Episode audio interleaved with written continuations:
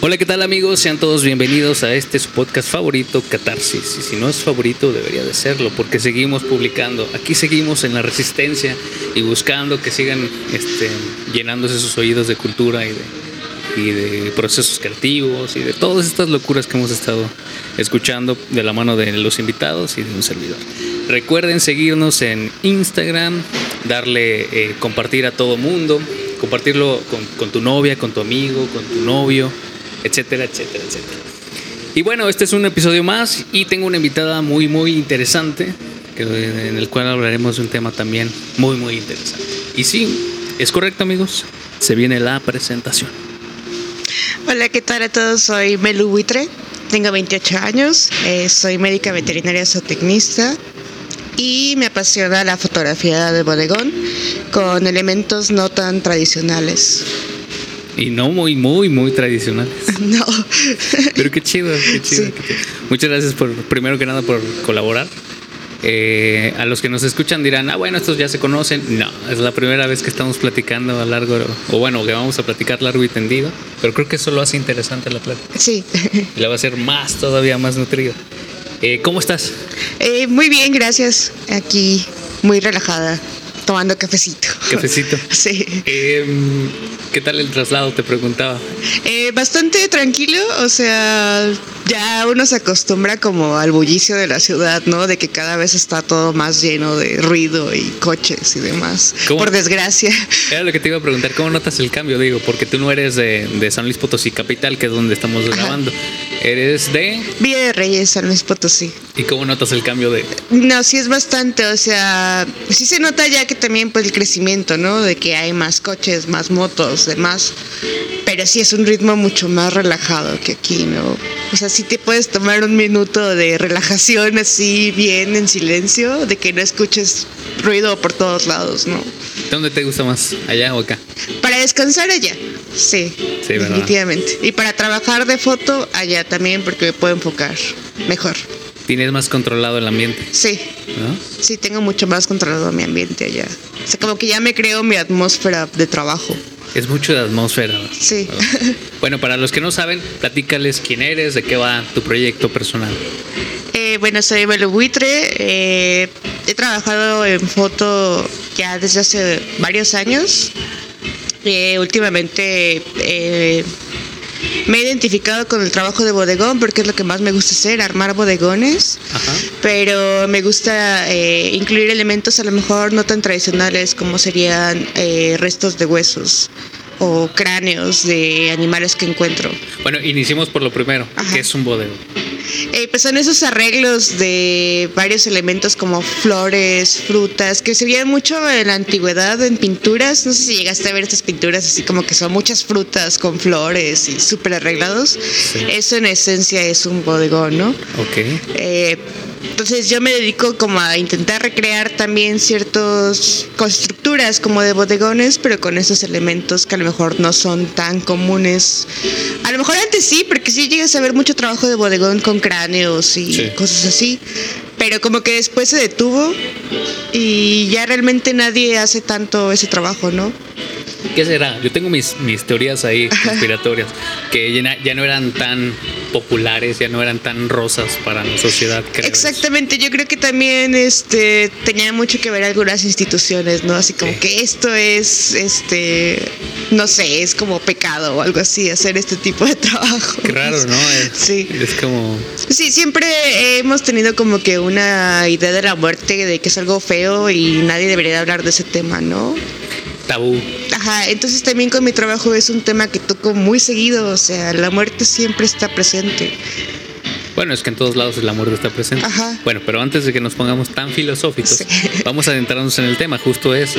Eh, eh, eres invitada a este tema porque pues a lo que yo he estado observando en tu Instagram hay mucho mucho contenido dentro de una fotografía únicamente sí. y el tema principal al cual te, te invité que es el título del episodio, es La oscuridad como proceso creativo.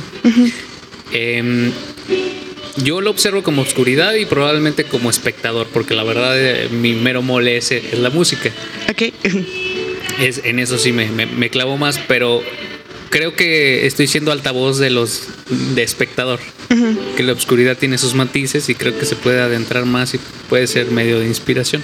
¿Cómo es que volteas a ver que dentro de la oscuridad, dentro de esta parte de procesos como lo es, eh, procesos naturales como lo son la muerte, cómo es que volteas a ver ahí y encuentras ese chispazo que te da en la creatividad? Pues eh, es todo un proceso, o sea, también de catarsis. Es como sacar todo lo que traigo yo eh, cargando encima. Y es como, lo venía pensando ahorita que venía en el camino, que es como meterlo por un filtro todas esas emociones que a lo mejor son negativas o que realmente no tienen que estar ahí, ¿no? O sea, que nada más las ando cargando y deberían de ser pues liberadas, entonces es como pasar todo eso por un filtro y crear una imagen. O sea, realmente muchas de las fotos que hago son de cosas que estaba sintiendo, ¿no? En ese momento, o sea, de que me estaban afectando y las tenía que sacar de alguna forma. Es decir, tú llegaste a, tu medio o a tu fin por medio de la catarsis. Sí. Pediste, eh, fue una herramienta. Sí, fue una herramienta. Y sigue siendo una herramienta muy importante. Aunque te hagan, este, eh, ¿cómo le dicen? Peticiones, o no me acuerdo cómo, cómo se le llama eh, pedidos, cuando te hacen pedidos. De, de, imágenes. de imágenes. Eh, pues realmente no, como que no me ha pasado eso de, de, tener pedidos, o sea, como que todo lo hago yo desde mi punto de vista, o sea. Ya, nace de ti y después ya se vende. Ajá, exactamente, no, nunca he creado para nadie así en específico. Ya. O sea, he creado, por ejemplo, algunos este, retratos, pero me han dejado total libertad creativa, ¿no? Entonces sí ha sido así como que, pues yo puedo hacer lo que quiera. Este, y aún así, en ese tipo de trabajos, pues también ir sacando algunas cosas, ¿no? Fíjate que eso que acabas de decir, esa fue como mi conclusión a la que llegué. Cuando te pones a hablar de temas tabús, sin importar lo que pase eh, como tal, de por medio de tanto como la crítica de los demás, creo que ahí hablas de una libertad completa. Entonces creo que eh, a, mucha gente tu, arte o tu, fotografía, lo que tú haces, se le hace grotesco, pero a mí se me hace como muy de libertad. Sí. Porque cuando hablas de la muerte, ¿qué sigue después de la muerte? O sea, si ya si nos ponemos filosóficos, pues ¿qué sigue después de la muerte? Ya cuando hablaste de la muerte, ¿qué, qué hay de tabú? Tenemos otros tabús como la sexualidad o como otros temas, pero en específico después de la muerte, pues creo que, que hay más oscuro que la muerte. Entonces creo que me da esa sensación de libertad tu trabajo. No sé si pretendas eso también. Sí, eh, bueno, digo, es cuanto como un descanso también para mí de sacar ciertas cosas. Pero, por ejemplo, también con los restos de animales con los que trabajo es como, para mí es un trabajo en el que los estoy honrando y es lo que mucha gente a veces no entiende y es cuando he tenido así como que un par de ataques así de que de maltrato animal o demás, cuando pues nada que ver, o sea, yo lo que, o sea, los encuentro, eh, los proceso y demás, pero es desde el respeto, ¿no? Y desde quererles brindar un descanso, o sea, como que es como que te, encontré, eh, no estabas descansando porque estabas ahí en medio de algún no sé, algún baldío, la calle o no sé. Entonces es mi forma de honrar tu muerte, ¿no? Y es mi forma de dignificar tu muerte y brindarte un descanso. Ahora también eh, eres veterinaria, entonces sí. creo mucho de la mano, ¿no? Sí. Luego también mucha gente me pregunta de que, ay, ¿a poco los consigues de tu trabajo los huesos? Y yo así de, no, o sea, es un proceso totalmente distinto que tengo separado.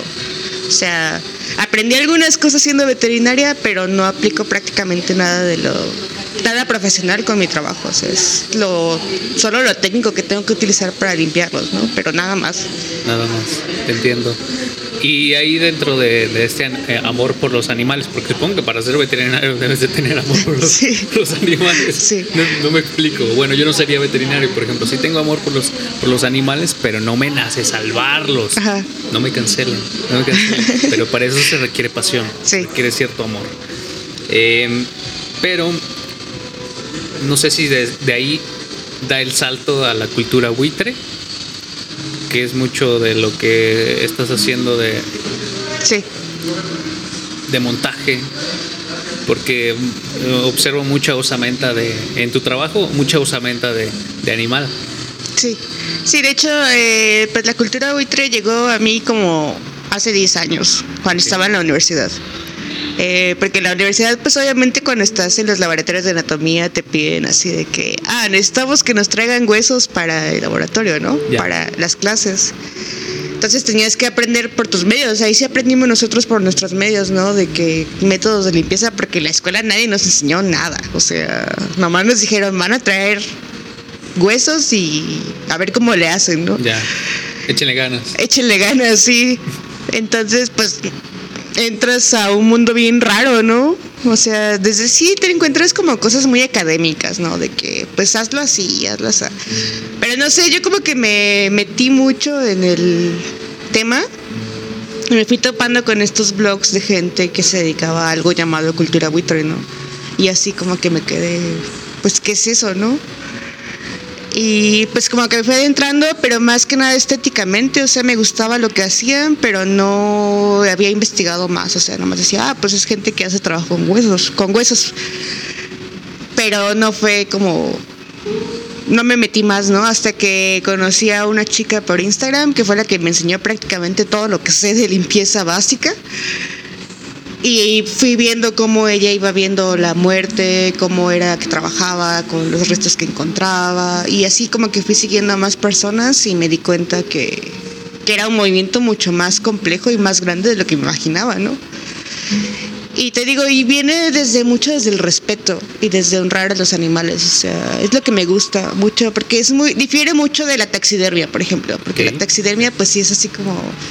Pues en general es gente que va de cacería y que quiere tenerlos como trofeos y cosas así. Y creo que ahí es menos respeto. Ajá. Porque, porque lo matas. Si te gusta tanto porque lo matas. Sí, sí, es todo un debate ahí, este. Es doble moral, discúlpame, pero yo sí lo digo. Oye, Esto- ¿te gustan los. O, o los amas o los odias? Sí, pero bueno, desde el punto de vista ya ambiental y demás, este, ahí sí hay como un poco de debate, ¿no? De, sí, bueno, de ahí los ya está más implicado. Ajá. De, de cómo llegan a ayudar con la conservación y demás, pero es súper controversial de todas formas, ¿no? De todas maneras, no- hay como por qué matarlos. Ajá, exactamente. Entonces, pues te digo, pues encontré como estas diferencias, ¿no? De, de este grupo, de estos dos grupos de gente, de que sí hay gente que hace taxidermia y es buitre, pero es poca. O sea, sí es, es poca la gente que hace eso. Ahora, junto con pegado, porque veo mucho de la mano, ¿por qué con la fotografía? ¿Por qué no con música? ¿Por qué no con escultura? ¿Por qué con fotografía? Pues no sé, yo creo que era un medio con el que me sentía muy cómoda. O sea, de que ya lo había estado como ex- explorando bastante tiempo. Te estaba comentando desde los 12 años que anduve como que ahí explorando. Pero platícale eso a la gente, cómo nació el rol Ah, sí. estuvo muy interesante. Sí, estuvo muy interesante. Eh, pues no recuerdo bien si fue cuando tenía 12 u 11 años, Ah. pero estaba ya como en la primaria secundaria. Y hubo un curso para niños allá en mi pueblo, ya lo que se llamaba fotografía estenopeica, que es eh, con cámaras, eh, pues también en inglés se le llama pinhole, porque son con un, se les hace el agujero con el alfiler y se deja pasar la luz por ahí, y es como una cámara casera, ¿no? Entonces, pues llevaron a un fotógrafo cubano a, darnos ese curso, pero estuvo muy padre porque pues era para niños, entonces era como que súper didáctico, súper bonito y nos llevaban así a un montón de lugares que pues normalmente no ibas así como a las haciendas o cosas así. Y pues nos enseñó mucho tanto de composición como de, pues también en sí de la fotografía estenopeica. Pero sí se me hizo muy curioso que fuera como un curso así de la nada, ¿no? En un pueblito, eh, de algo tan específico. Bueno, a ti sí te hizo curioso eso. A mí se me hizo curioso que hicieran cámaras en su casa. Sí, también. Fue- sí, eh, de cómo aprender los tiempos de exposición, cómo revelar. Fíjate, para ser de- para niños, Estaba muy, sí, estaba muy padre, o sea, te digo, hasta revelar nos enseñaron. Y pues desde ahí como que empezó mi, mi amor por la fotografía y poco a poco fui este como encontrando mi estilo y me di cuenta que empecé como que a meter los huesos porque estaba bien orgullosa de que estaba aprendiendo a limpiarlos. y era así como que, ay, miren lo que hice, ¿no? O sea, pero como que quería que se viera muy estético y así fui como que moldeando. Ya después como le fui metiendo también catarsis y demás, pues ya se fue moldeando todavía más la imagen. Se fue dando más, más. Ok, regresando al tema, eh, vamos a hablar ahora del tema en específico, la muerte, porque en tu fotografía hay mucha muerte. Dices tú, es una manera de honrarlos, una manera de, de mostrar hasta cierto respeto. ¿Y qué tanto influencia demasiado en tu trabajo? Es decir, cuando haces un montaje, ya vas pensando en que quieres representar muerte ¿O cómo es esto? ¿Cómo, platícame cómo realizas un montaje, cómo nace un montaje. Pues fíjate que nunca quiero representar muerte. Ok. Sí, no, no es algo que busco. Es más, eh, busco más como el descanso, o sea, no tanto la muerte, o sea, como verlo como el último descanso, por así decirlo. O sea, sino que pues se vea como muy tranquila la atmósfera, ¿no? Por ejemplo, en uno de mis trabajos que hice la última vez, eh, lo inspiré mucho como en los sueños y quería que se viera como algo dormido, ¿no? Lo que estaba ahí. Y como que sí se logró crear la atmósfera así con las luces muy tenues, el elemento principal en medio como si estuviera dormido. Pero así literal no quiero nunca mostrar la muerte como tal, o sea, es más como, no sé, que se vea bonito, o sea, sí que se vea estéticamente bonito, pero que también te dé como ciertas sensaciones, ¿no? O sea, como que, ah, mira, esta foto está como, tiene muchos contrastes muy fuertes, quiero que se sienta como fuerte, ¿no? O esta está como muy suave, quiero que se sienta como un descanso. O esta este, es un momento en el que estuve batallando mucho con algo, quiero que se note como que estuve batallando con algo, ¿no? Es decir, primero nace del sentimiento, luego montaje, o es montaje, sentimiento, nombre. El nombre casi siempre sí es el final. Sí, ¿verdad? Sí. Y para el montaje normalmente lo voy pensando desde que estoy trabajando con la pieza que voy a fotografiar. Es raro que ya lo haga de que ya tengo piezas limpias y diga, ay, como que quiero poner este cráneo aquí o quiero poner... No, más bien desde que voy haciendo todo el proceso desde inicio, desde que encuentro la pieza, voy pensando en, en la imagen, ¿no? Y en el montaje qué podría qué elementos podría poner, qué elementos a lo mejor no van a funcionar bien, qué colores, blanco y negro, etcétera, ¿no? Y eso se ve muy influenciado por la música que escucho. Últimamente me he dado cuenta que la música juega un papel muy importante en, los montajes. Esto es ahora mi siguiente pregunta. ¿Qué te nutre? Digo, eh, podrás hablar de algo temático y de un tema oscuro, pero hasta dentro de la misma oscuridad no hay tanta monotonía. Hay matices, creo yo, yo soy fiel creyente de que hay matices en la vida y de los matices creo que es donde se nutre muchísimo el arte. Sí. Entonces, ¿de qué te nutres? ¿Dices música? ¿Qué más? Sí, eh, últimamente ha sido mucho música. O sea, casi todas las imágenes que he creado estos últimos dos, tres años han sido, han ido de la mano con la música súper fuerte, o sea, ha sido una gran influencia en estos últimos años y con eso también viene la buscar inspiración y referencias en los videos musicales de algunas bandas, por ejemplo, que tienen, no sé, algún director eh, que siempre les está dirigiendo los videos y es como que alguien que trabaja muy padre, ¿no? Entonces también es algo que he estado como que utilizando últimamente, ¿no? Como referencias de videos musicales o de arte de los discos, ¿no? Eh, incluso los sonidos también me llegan a evocar como ciertas imágenes, entonces también es como que muy padre trabajar con eso. Sí, creo que sí, la música tiene un, tiene un aspecto que, que provoca muchas, mucha imagen. Ajá. Y si a eso le sumas las, a lo mejor a veces también las letras, también, son una gran influencia en el trabajo. en Instagram, donde te sigo, que es arroba... Isquimia. Isquimia, bueno. Eh, sí he visto que publicas mucho de Mode, New Order, Joy Division. Sí. Creo que ese, esa etapa New Age, bueno, es más, ni siquiera es New Age, es, es ochentera, es para adelante. Sí. Entonces creo que, bueno, de por sí Depeche Mode es muy, contrastante. Sí, ahorita los últimos trabajos que he hecho han sido muy de la mano de la música de Depeche. De Depeche. Qué chido, eh, qué, qué, qué, padre, porque evoca al final de cuentas muchísimas cosas. Sí. Ahora, volviendo al tema de tu profesión. Esta tu profesión. Eh, amas lo que haces, toda esta parte. ¿Cómo haces la correlación de tu profesión con tu, con tu pasión? Digo, porque al final de cuentas haces mucho, mucho trabajo de tu profesión con tu, con tu pasión. Fíjate que yo lo siento como si los tuviera un poco separados, ¿eh? ¿Sí? ¿Tú crees que sí? Sí, yo sí siento que los tengo muy separados. O sea, como que ya lo de la limpieza de huesos y eso lo tengo tan tecnificado que lo veo como algo aparte. Ya. O sea, no lo veo directamente relacionado. Lo llego a ver relacionado cuando tengo algún proceso de que, por ejemplo, llegue una eutanasia. Ah, ok. Eso me ha ayudado muchísimo a lidiar con pues con un proceso tan complicado, ¿no? O sea, de que, Lo que es el duelo. Ajá, exactamente, me ha ayudado a, a comprender muchas cosas. O sea, siento que sí me ha ayudado a comprender muchas, muchas cosas. Y eso me ha dado como herramientas para brindarle también a la gente para que sea un proceso menos complicado, menos fuerte, menos feo. Este, entonces sí siento que en eso, más bien, o sea, la cultura buitre me ayudó muchísimo con en cuanto profesionalmente, ¿no?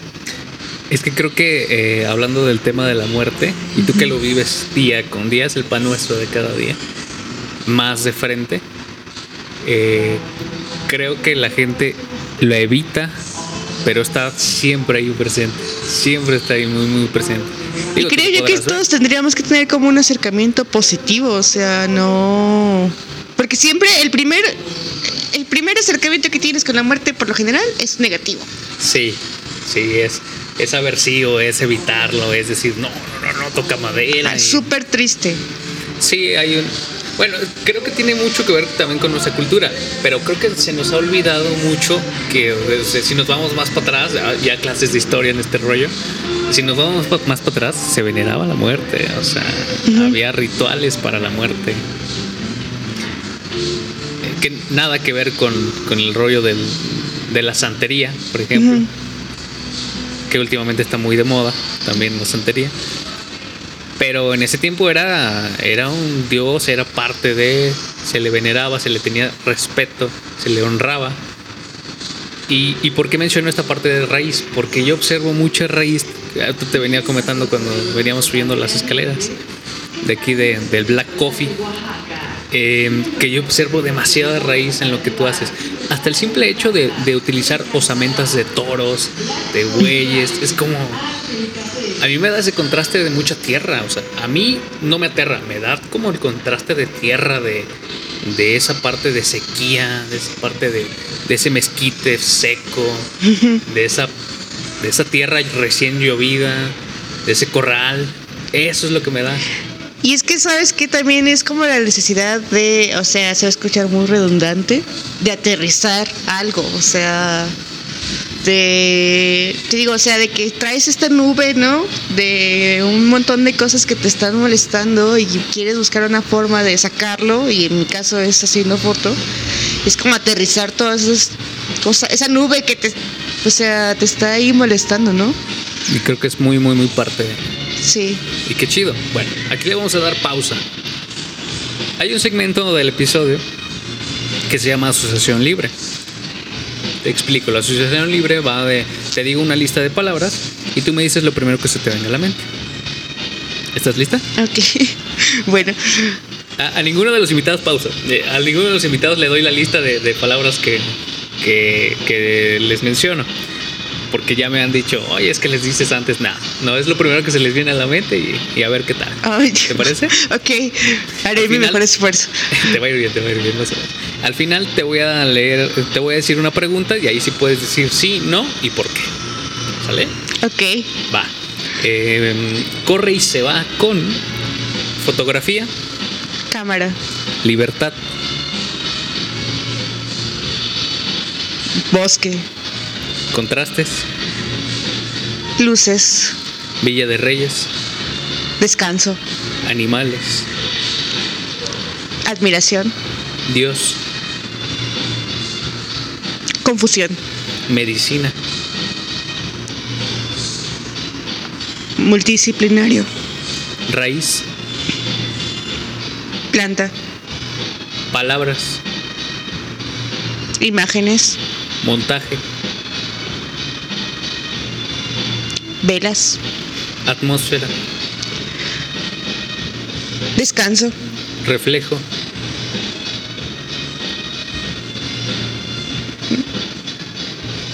No lo sé.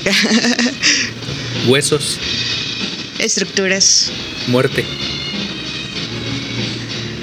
Diré que descanso también.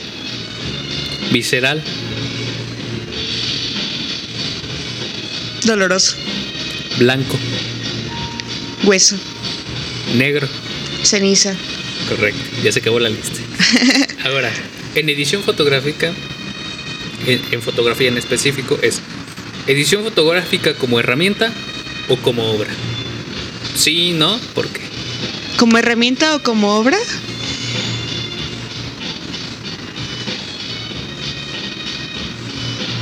Pues... Sí, yo creo que es una herramienta. ¿Por qué? Porque, o sea, no, no precisamente tiene que haber edición en todas tus fotos, en todo trabajo. Puede haber poca o mínima o ninguna para hacer un trabajo. O sea, te puede ayudar a que tengas un mejor resultado, pero no creo que sea indispensable. O sea, pues vemos en antes en, el, en la fotografía análoga, ¿no? O sea, puedes llegar a hacer un poco de edición en revelado y demás, pero realmente es poco lo que puedes hacer. Entonces, pues es mucho menor la cantidad de ediciones que se hacen ahí, ¿no? Entonces sí lo veo más como una herramienta, pero no una necesidad para, para crear una obra. Muy, muy bien. Sí. Termina la parte de la asociación libre. Espero te haya gustado. Sí, gracias. Pero bueno, mira, volviendo, volviendo a, a tu mero mole, a tu espacio. Em, haces montaje por gusto primero y después ya es vendible. Eh, no me equivoco, ¿verdad? No, Sí, ese es el, sí, es la- el orden. Ok. ¿Y cuándo la gente se puede acercar? Si se puede acercar y decirte, quiero que me hagas algo así, o no lo aceptas, no hay forma. Realmente nunca me he topado con esa situación. No. Entonces no sabría cómo manejarla, ¿no? Qué raro, ¿no? Sí, está muy raro. O sea, no, nunca me ha tocado.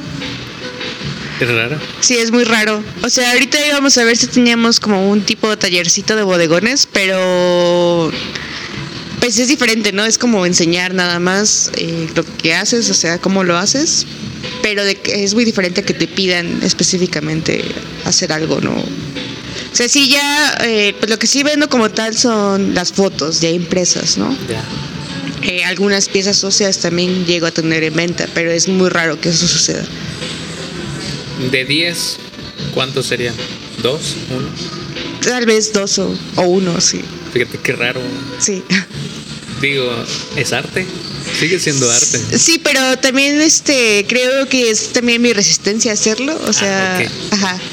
Como que ya creo un vínculo con, con mis piezas y es como que me cuesta mucho este pues dejarlos ir, ¿no? Y saber que realmente los van a honrar como yo los he honrado, pues me crea mucho conflicto. Ya, yo te entiendo. Sí, o sea, no me gustaría que lo tuviera alguien que nomás lo tiene ahí como de decoración, ¿no? De adorno. Ajá, me da un poco de cosa eso, es como... Pues sí, o sea, como que no honrarlo como merece. Como, como se le debe para a tu punto de vista. Ajá, Pero qué raro que no te hayan pedido. Es, es muy, muy raro. A mí se me hace muy, muy raro. Sí, Por la cuestión de que es arte y termina siendo. Digo, a los puristas me, me matarán y dirán: No, el arte no se ve. Y el arte no. El arte no es moneda. Y el arte no es. Bueno, no, bueno. Hay que ser honestos. Es 2022. sí, O sea, se debe de vender y se debe de, de vivir de algo. sí. Lo que sí me ha pedido más últimamente son comisiones de limpieza. O sea, me llegan con las piezas y me dicen, oye, necesito que me limpies esto. Ah, órale. Y eso sí lo he hecho. Este año me ha tocado como dos, tres piezas. Sí, Está muy interesante, pero está muy raro también. O sea, sí está raro trabajar así. Y es muy estresante. me imagino. Muy estresante, sí. ¿Te gusta entonces más la libertad de tu zona? Sí. Sí, o sea, sí es algo que sí he hecho, pero si pudiera no hacerlo, no lo haría. No lo harías. No. Ahora, ¿te imaginas haciendo algo que no sea la escena que estás persiguiendo? En En artísticamente, Artísticamente. no creo. O no sé, haría como que mucho trabajo como fotodiario, ¿no? Que es lo que también, algo que hago un poquito como alterna a mi trabajo. Pero no, no me veo así como que en otra, en otra área, la verdad. ¿Y qué sigue con tu chamba? Pues ahorita he estado como que tratando de de retomar un poco lo de los bodegones. Este, la había dejado como un poco abandonado. Pero quiero empezar a meter este como elementos muy poco tradicionales, pero o sea, así, por ejemplo, las- el otro día hice uno muy sencillo, pero por ejemplo le incluí este plástico transparente, ¿no? Para cambiar la textura. Entonces quiero como meter ese tipo de elementos que no, como que hasta se ven raros, ¿no? Pero pues sí es lo que quiero ahorita hacer. Ya te estás metiendo más a lo plástico. ¿no? Ajá. Qué Sí. interesante, qué interesante. Digo, creo que vas, has sido accidentalmente laborando la brecha. Digo, porque yo no me había topado al menos alguien que realizara lo que te estás realizando. Sí hacen más foto, lo que comentábamos abajo, eh, la fotografía de terror, que buscan que propiciar el aspecto terrorífico y propiciar. Pero creo que lo tuyo es un poquito más, más visceral, es más, más Sí. directo, así lo observo yo. Sí, viene como más. Es que no es que quiera contar como otra historia. Que es, por ejemplo, lo que veo en la foto de terror, ¿no? Es como historias ajenas o. Bueno, puede ser que no. O sea, que sí sean más personales, pero pues es. Ya con el hecho de que quiera evocar terror es como ya muy distinto, ¿no? Entonces, este. Sí, no, no te preocupes. este ¿De qué estábamos hablando? Eh, entonces la parte, la parte donde, donde no buscas perseguir el terror en la escena, eh, eh, creo que es lo que te da identidad y te arraiga a lo que estás realizando.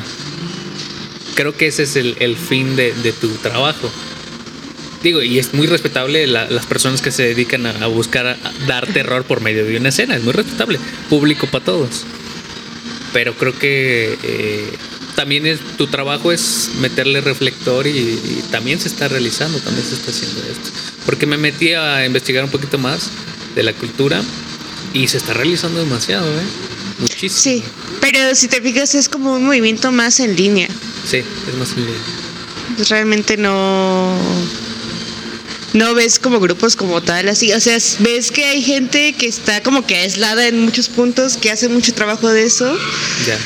pero realmente no ves como colectivos digamos así como tal ¿no? de que no sé yo creo que a la gente se le iría muy extraño todavía Sí, pues bueno, yo creo que todavía hay ciertos años por labrar la, la brecha y seguirlo avanzando y seguirlo avanzando un poco más. Pero bueno, mira, eh, te pregunto de qué proyectos, para si tienes alguna convocatoria, si tienes algún evento, se lo dejes aquí al episodio y que te puedan contactar a ti directamente, trabajos, colaboraciones. No sé si quieres decir tus redes o tus próximos eventos. Eh, bueno mi Instagram es arroba isquimia guion bajo Eh, así me pueden encontrar en, en, en, en Instagram Eh, se los deletreo porque se escribe un poco extraño es I S C H E M I A Ok, guion bajo correcto. ¿Y ¿Algún evento? ¿Algo que Eh, pues ahorita, eh, por el momento no vamos a tener eventos. De repente doy cursos y pláticas sobre limpieza de huesos, por ejemplo. Eh, le estamos pensando después hacer uno sobre cultura buitre, pero ese todavía está como que veremos. Ok. Y pues las comisiones de limpieza también en mi perfil de Instagram normalmente publico los precios de, de- del servicio, lo que incluye, cómo es, este, etcétera. Correcto. Y creo que Instagram es la mejor red para ti, ¿no? Digo, es más visual. Sí, eh, y de hecho es como que la que más se mueven también los buitres. O sea, en Ya. Instagram, antes era Tumblr, pero pues ya Bueno. Tumblr ya murió un poquito. Uh, sí, bueno, ya, ya ya, falleció. ya está medio en desuso, ¿no? Sí, bueno. Sí, antes, de hecho, tenían, tienen todavía por ahí muy buenos foros de cultura buitre. Sí. Sí, sí, te hablan de muchas cosas o de cosas técnicas para limpiar huesos, también tienen muchísima información, pero pues está ahí como enterrada desde hace unos años, ¿no? ¿Qué le recomiendas a la gente que le gusta esta cultura, que empiece a leer por dónde empezar? Pues yo creo que pueden empezar desde Instagram, que fue donde yo empecé al primer acercamiento. Este, hay mucha gente que hace mucho trabajo eh, y ya dentro de esos perfiles a veces vienen los blogs, ¿no? De, de- del trabajo o gente que tiene pequeños workshops, este, o canales de YouTube también, por ejemplo. Pero creo que Instagram es un buen lugar para buscar sobre cultura buitre. Eh, hay mucha, mucha gente. Y mucha gente muy amable. O sea, lo- por lo general quienes me he topado eh, han sido para ayudarme. Entonces, la neta sí hay gente muy chida en Instagram. No me he topado nunca con un buitre que sea mala onda, ¿no? Qué chido. qué Entonces, sí, siempre están como que dispuestos a ayudarte. chido. Ahora ya casi casi para finalizar el tema. Que no hay conclusiones, yo nunca meto conclusiones en los episodios. Pero eh, esta vez sí me gustaría dar una especie de conclusión, no sé si se le llama así. Em, que de- donde sea encuentras creatividad. Porque lo que te estimula a ti no es lo mismo que me estimula a mí en la cuestión creativa. Entonces, yo soy de la idea de que si estás creando por medio de lo que sea, creo que tiene mucha justificación. Y me refiero a lo que sea en el rollo de sin agredir al otro, sin segregar, sin, sin hacer todo este rollo de abolición de ningún tipo, sino simplemente crear por la cuestión artística. Entonces creo que la oscuridad tiene un punto que no se le ha explorado tanto o bien que se le ha ido segregando demasiado. Eh, Entonces creo que esa sería como una de mis conclusiones. No sé si tengas algunas conclusiones por medio de la oscuridad que hay de, en el proceso creativo. Sí. Eh, pues sí creo que yo he trabajado mucho desde la oscuridad, o sea, de que, de que quiero sacar muchas cosas que me están afectando en muchos niveles, ¿no? No quiero como que alimentar la idea de que el artista, este... La idea romántica. Ajá, de el estereotipo del artista sufriendo, ¿no? Catastrófico. Porque, o sea, sí siento que lo uso como catarsis, pero no veo, o sea, como que se refleje tanto el sufrimiento o lo que llegara a pasar, ¿no? O sea, como que es una forma de, nada más como, como un medio para ayudar a que salga, ¿no? Pero sí, o sea, la oscuridad sí ha tenido como que una gran influencia en mi trabajo.